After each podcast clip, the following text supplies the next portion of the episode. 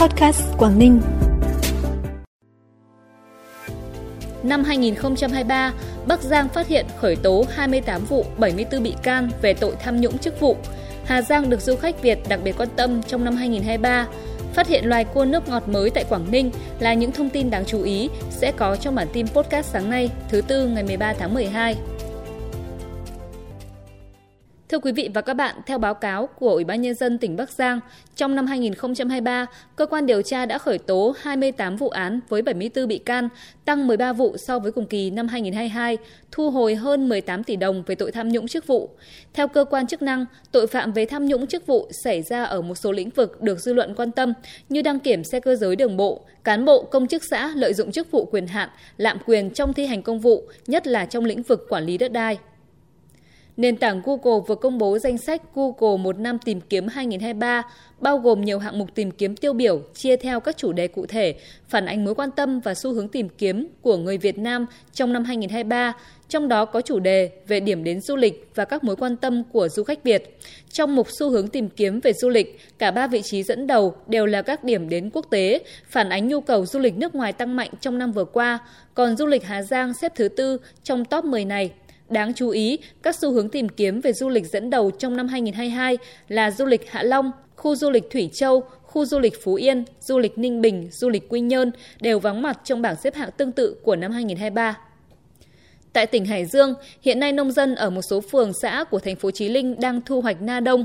Giá bán tại vườn từ 30.000 đến 35.000 đồng một kg, tương đương cùng kỳ năm ngoái và cao hơn 5.000 cho đến 10.000 đồng một kg so với na chính vụ. Na đông cho thu hoạch từ tháng 10 đến khoảng cuối tháng 12, tiêu thụ thuận lợi trên địa bàn tỉnh và những địa phương khác như Quảng Ninh, Hà Nội. Dù sản lượng ít nhưng na trái vụ có chất lượng tốt, mẫu mã đẹp nên hiệu quả kinh tế cao, nông dân thu lãi trên 100 triệu đồng một hectare. Một loài cua nước ngọt hoàn toàn mới được phát hiện trong quá trình các nhà khoa học thực hiện điều tra, kiểm kê, thiết lập cơ sở dữ liệu đa dạng sinh học tỉnh Quảng Ninh.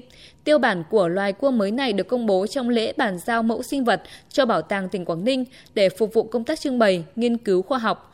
Các nhà khoa học đầu ngành đánh giá, tuy số lượng tiêu bản không nhiều nhưng lại có ý nghĩa rất lớn, góp phần khẳng định thêm giá trị đa dạng sinh học ở vùng biển đảo ven bờ tại Quảng Ninh.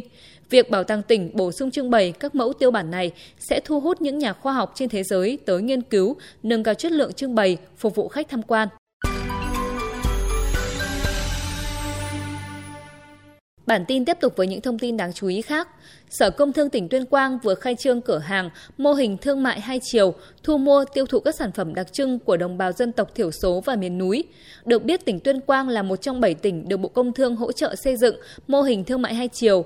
Mô hình này mở ra hướng đi mới cho việc thu mua và tiêu thụ các sản phẩm đặc trưng của vùng đồng bào dân tộc thiểu số và miền núi, qua đó nhằm giúp các doanh nghiệp, hợp tác xã, hộ sản xuất kinh doanh trên địa bàn tỉnh nâng cao kiến thức kỹ năng phân phối hàng hóa, xây dựng thương hiệu kết nối cung cầu, đồng thời thời giúp mở rộng mạng lưới phân phối các mặt hàng thiết yếu, chất lượng cao, đặc sản đến người dân tộc thiểu số và miền núi, góp phần đảm bảo mục tiêu an sinh xã hội. Trong chuyến lưu diễn châu Âu từ ngày 20 tháng 11 đến ngày 5 tháng 12 vừa qua, đoàn trèo Hải Phòng đã tổ chức nhiều chương trình biểu diễn đặc sắc phục vụ kiều bào đang sinh sống, làm việc tại Cộng hòa Séc và Cộng hòa Liên bang Đức.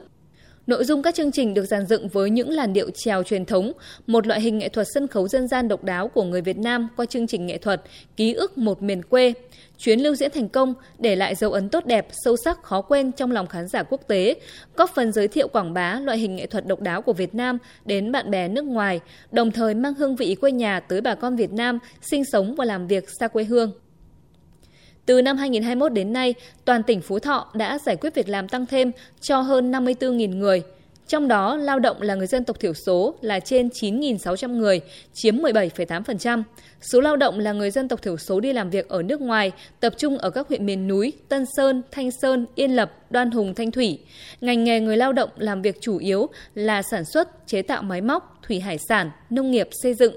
Bình quân thu nhập sau khi trừ các chi phí tại thị trường lao động nước ngoài cơ bản đạt từ 14 đến 22 triệu đồng một tháng. Phần cuối bản tin là thông tin thời tiết. Thưa quý vị và các bạn, trong ngày hôm nay, gió đông ẩm dưới tầng thấp và vùng hội tụ gió trên cao vẫn còn. Vì thế, Bắc Bộ vẫn duy trì mây nhiều, về đêm và sáng có mưa mưa nhỏ và sương mù rải rác. Nhiệt độ trong ngày giao động từ 23 đến 26 độ. Thông tin thời tiết cũng đã khép lại bản tin podcast sáng nay. Chúc quý vị và các bạn ngày mới học tập, làm việc hiệu quả, đón nhận nhiều niềm vui. Xin kính chào và hẹn gặp lại.